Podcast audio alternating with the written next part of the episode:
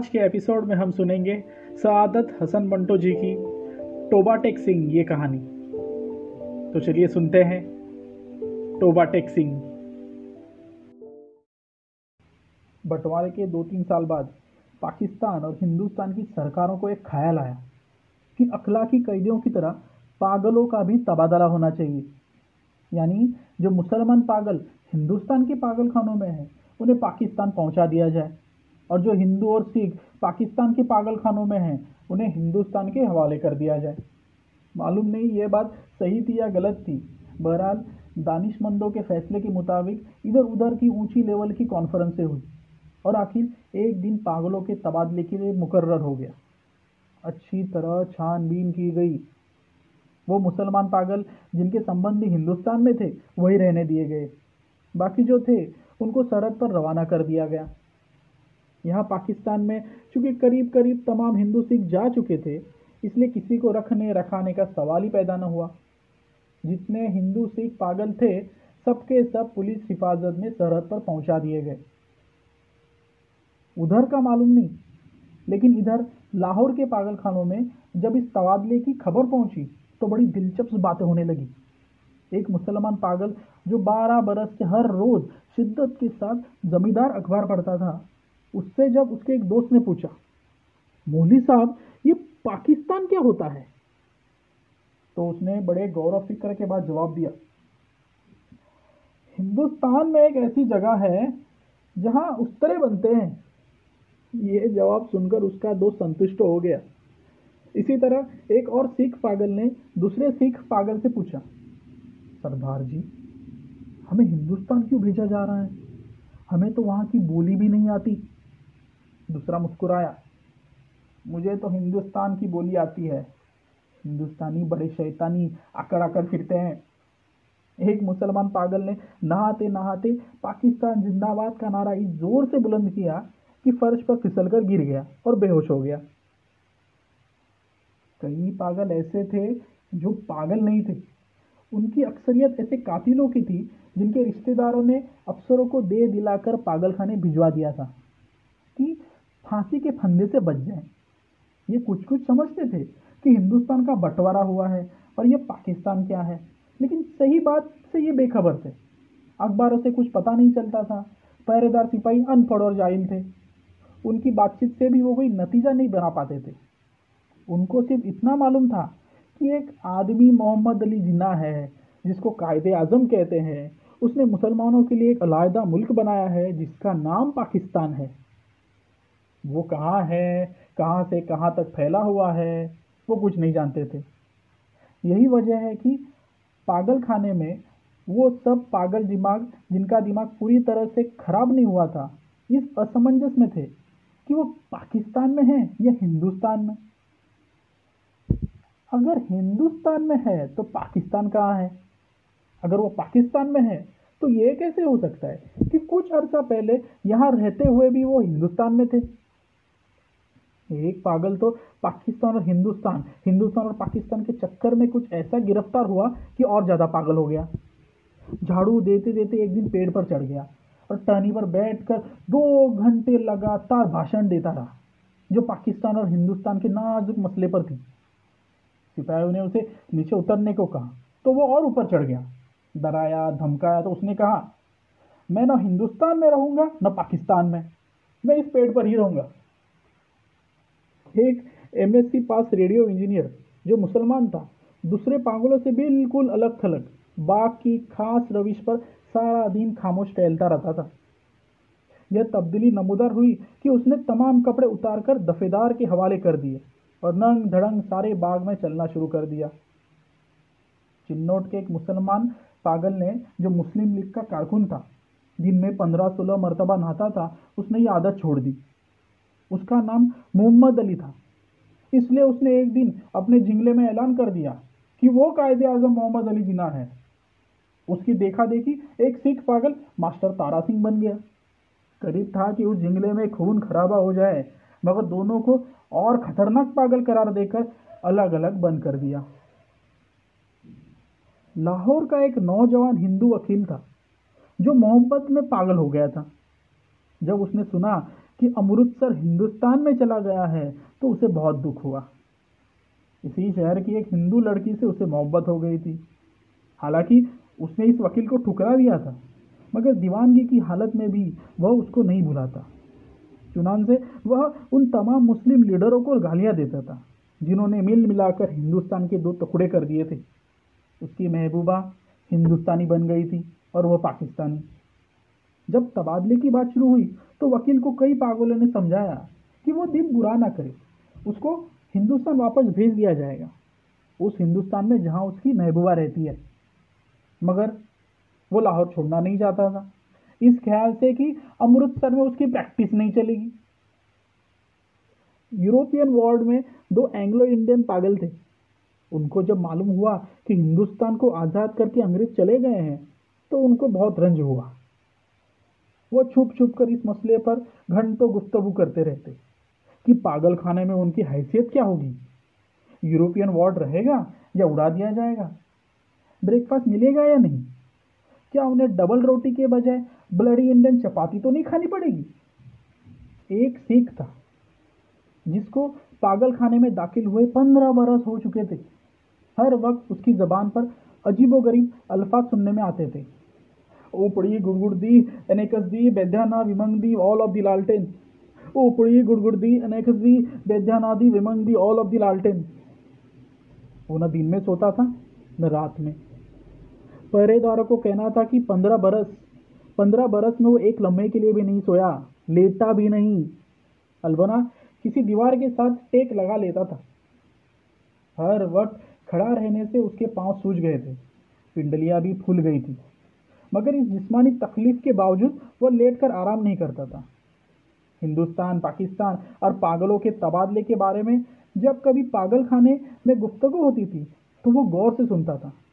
कोई उससे पूछता कि उसका क्या ख्याल है? तो बड़ी संजीदगी से जवाब देता, ओ पड़ी गुड़गुड़ दी एनेक्स दी, बैद्याना दी, विमंग दी ऑल ऑफ़ दी पाकिस्तान गवर्नमेंट लेकिन बाद में ऑफ़ दी पाकिस्तान गवर्नमेंट की जगह of the Toba Tek Singh government ने ले ली। और उसने दूसरे पागलों से पूछना शुरू कर दिया कि टोबाटेक सिंह कहाँ है, जहाँ का वो रहने वाला है। लेकिन किसी को भी मालूम नहीं था कि वो पाकिस्तान में है या हिंदुस्तान में।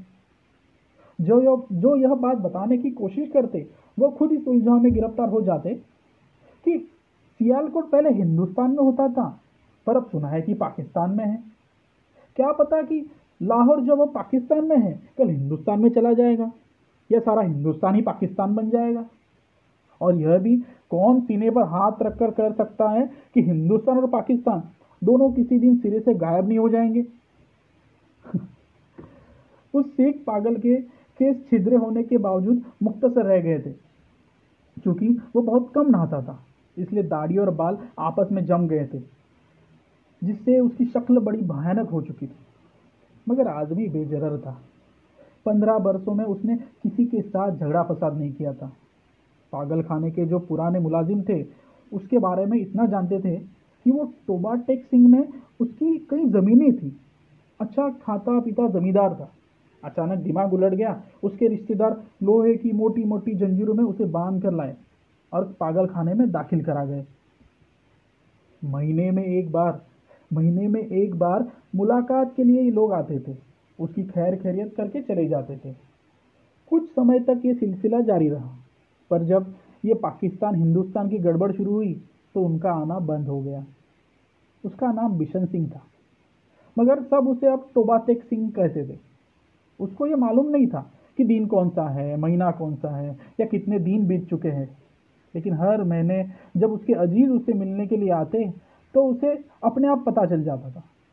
चुनाचे वो दफादार से कहता था कि उसकी मुलाकात आ रही है। उस दिन वह अच्छी तरह से नहाता, बदन पर खूब साबुन घिसता और सिर में तेल लगाकर कंगा करता। अपने कपड़े जो वो कभी इस्तेमाल नहीं करता था, निकालवा के पहनता और यूँ सच बनकर मिलने वालों के पास जाता। वो उससे कुछ पूछते तो यह खामोश रहता। या कभी कभार ओपड़ी गुड़गुड़ दी एनिक्स दी बेध्याना दी विमंग दी ऑल ऑफ़ दी लालटेन कह देता।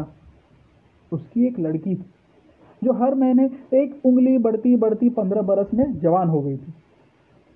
बिशन सिंह सिंह को पहचानती नहीं थी। वो बच्ची थी, तब भी अपने बाप को देखकर रोती थी। जवान हुई, तब भी उसकी आँख में आँसू बहते थे। पाकिस्तान और हिंदुस्तान का किस्सा शुरू हुआ तो उसने दूसरे पागलों से पूछना शुरू किया कि तोबा टेक्सिंग कहाँ है? जब संतोषजनक जवाब नहीं मिला तो उसकी कुरे दिन ब दिन बढ़ती गई। अब मुलाकात नहीं आती। थी पहले तो उसे अपने आप पता चल जाता था कि मिलने वाले आ रहे हैं। पर अब बस, जैसे उसके दिल की आवाज़ भी बंद हो गई थी, जो उसे उसकी आने की खबर दिया करती थी। उसकी बड़ी ख्वाहिश थी कि वो लोग आए, जो उससे हमदर्दी का इजहार करते थे और उसके लिए फल, मिठाई और कपड़े लाते थे। वो उनसे अगर पूछता कि टोबाटेक सिंह कहाँ है तो यकीनन तो उसे बता देते कि पाकिस्तान में है या हिंदुस्तान में। क्योंकि उसका ख्याल था कि वो टोबाटेक सिंह से ही आते हैं, जहाँ उसकी ज़मीनें हैं। पागल खाने में एक पागल ऐसा भी था जो खुद को खुदा कहता था। उससे जब एक दिन बिशन सिंह ने पूछा कि टोबाटेक सिंह कहाँ है, पाकिस्तान में है या हिंदुस्तान में? तो उसने आदत के अनुसार कहाँ कहाँ लगाया और कहाँ, वो न पाकिस्तान में है, न हिंदुस्तान में, क्योंकि हमने अभी तक हुक्म नहीं दिया। बिशन सिंह ने उस खुदा से कई मरतबा मिन्नत की कि वो हुक्म दे दे ताकि झंझट खत्म हो। मगर वो बहुत मसरूफ था, इसलिए कि उसे और बेशुमार हुक्म देने थे। एक दिन तंग आकर उस पर वो बरस पड़ा। ओ, बड़ी गुड़ गुड़ दी अनेक दी व्यंजना दी विमंग दी वाहे गुरु जी का खालसा एंड वाहे गुरु जी बोले सो निहाल, सत श्री उसका शायद ये मतलब था कि तुम मुसलमान के खुदा हो। सिक्कों के खुदा होते तो ज़रूर मेरी सुनते। तबादले से कुछ दिन पहले टोबा टेक सिंह का एक मुसलमान दोस्त मुलाकात के लिए आया। पहले वो कभी नहीं आया था। जब बिशन सिंह ने उसे देखा तो एक तरफ़ हट गया। और वापस आने लगा। मगर सिपाहियों ने उसे रोका। ये तुमसे मिलने आया है। तुम्हारा दोस्त फजलदीन है। बिशन सिंह ने फजलदीन को देखा और कुछ बड़बड़ाने लगा। फजलदीन ने आगे बढ़कर उसके कंधे पर हाथ रखा। मैं बहुत दिनों से सोच रहा था कि तुमसे मिलूं, लेकिन फुर्सत नहीं मिली। तुम्हारे सब आदमी खैरियत से चले गए थे। मुझसे जितनी मदद हो सकी मैंने की। तुम्हारी बेटी रूप कौर वह कुछ कहते कहते रुक गया। बिशन सिंह कुछ याद करने लगा। बेटी रूप कौर फजल ने रुक कर कहा हाँ हाँ वो ठीक ठाक है। उनके साथ ही चली गई थी। बिशन सिंह खामोश रहा। फजल ने कहना शुरू किया। उन्होंने मुझसे कहा था कि तुम्हारी खैर खैरियत पूछता रहूँ। अब मैंने सुना है कि तुम हिंदुस्तान जा रहे हो। भाई बलबीर सिंह और भाई विधावा सिंह से सलाम कहना और बहन अमृत कौर से भी। भाई बलबीर से कहना, फजल दिन राज ही खुशी है। वो भूरी भैंसे जो वो छोड़ गए थे, उनमें से एक ने कट्टा दिया और दूसरी की कट्टी हुई थी, पर वो छः दिन की होकर मर गई। हाँ मेरे लायक कुछ खिदमत हो कहना। मैं हर वक्त तैयार हूँ। और हाँ तुम्हारे लिए थोड़े से मरुंडे लाया हूँ। बिशन सिंह ने मरुंडे की पोटली लेकर पास खड़े सिपाही के हवाले कर दी और फजल दीन से पूछा टोबा टेक सिंह कहाँ है? टोबा टेक सिंह कहाँ है? टोबा टेक सिंह उसने हैरत से कहा, कहाँ है? वही है, जहाँ था? बिशन सिंह ने पूछा, पाकिस्तान में है या हिंदुस्तान में? हिंदुस्तान में नहीं नहीं, पाकिस्तान फजलदीन बौखला गया। बिशन सिंह बड़बड़ाता हुआ चला गया। एनेक दी विमंग दी ऑल ऑफ़ दी पाकिस्तान एंड हिंदुस्तान दे फटे मुँह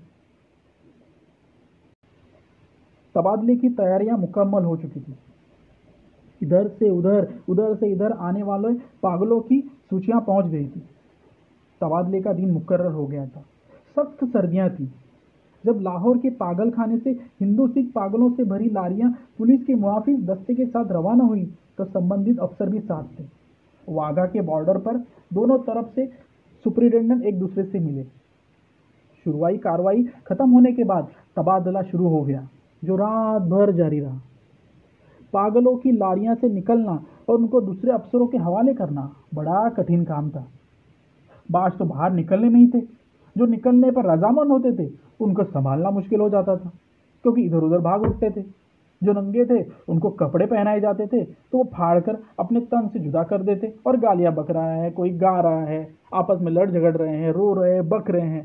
कान पड़ी, आवाज़ सुनाई नहीं देती थी। पागल औरतों का शोर तो अलग था, और सर्दी इतने कड़ाके की कि दांत बज रहे थे। पागलों की अक्सरियत इस तबादले के हक में नहीं थी। इसलिए कि उनकी समझ में नहीं आता था कि उन्हें अपनी जगह से उखाड़ कर कहाँ फेंका जा रहा है। चंद जो कुछ सोच रहे थे, पाकिस्तान जिंदाबाद, हिंदुस्तान जिंदाबाद के नारे लगा रहे थे। दो तीन मरतबा फसाद होते होते बचा। क्योंकि बाद मुसलमान और सिखों के ये नारे सुनकर तैश आ गया। जब बिशन सिंह की बारी आई और वाघा के उस पार संबंधित अफसर उसका नाम रजिस्टर में दर्ज करने लगा तो उसने पूछा, तोबा टेक सिंह कहाँ है? तोबा टेक सिंह कहाँ है? पाकिस्तान में या हिंदुस्तान में? अफसर हंस पड़ा। पाकिस्तान में। यह सुनकर भीषण सिंह उछल कर एक तरफ़ हटा और दौड़कर अपने बाकी मानदार साथियों के पास पहुँच गया। पाकिस्तानी सिपाहियों ने उसे पकड़ लिया और दूसरी तरफ़ ले जाने लगे, मगर उसने चलने से इनकार कर दिया। ज़ोर ज़ोर से चिल्लाने लगा टोबा टेक सिंह कहाँ है? ओ पड़ी गुड़ दी एनेक्सी बेंधना विमंग दी ऑल ऑफ़ दी टोबा टेक सिंह एंड पाकिस्तान। उसे बहुत समझाया गया। कि देखो, अब टोबा टेक सिंह हिंदुस्तान में चला गया है। अगर नहीं गया तो उसे फ़ौरन वहाँ भेज दिया जाएगा। मगर वो न माना। जब उसको ज़बरदस्ती दूसरी तरफ़ ले जाने की कोशिश की गई तो वह दरमियान एक जगह पे इस अंदाज में अपनी सूजी हुई टांगों पर खड़ा हो गया, जैसे अब उसे वहाँ से कोई ताकत नहीं हटा सकेगी। आदमी चूँकि बेजरर था, इसलिए उससे ज़बरदस्ती न की गई। उसको वही खड़े रहने दिया गया। और बाकी काम होता रहा। सूरज निकलने से पहले शान बिशन सिंह के कंठ से एक गगन चीख निकली। इधर उधर से कई अफसर दौड़े आए और देखा कि वो आदमी जो पंद्रह बरस तक दिन रात अपनी टांगों पर खड़ा रहा, औंधे मुँह लेटा था।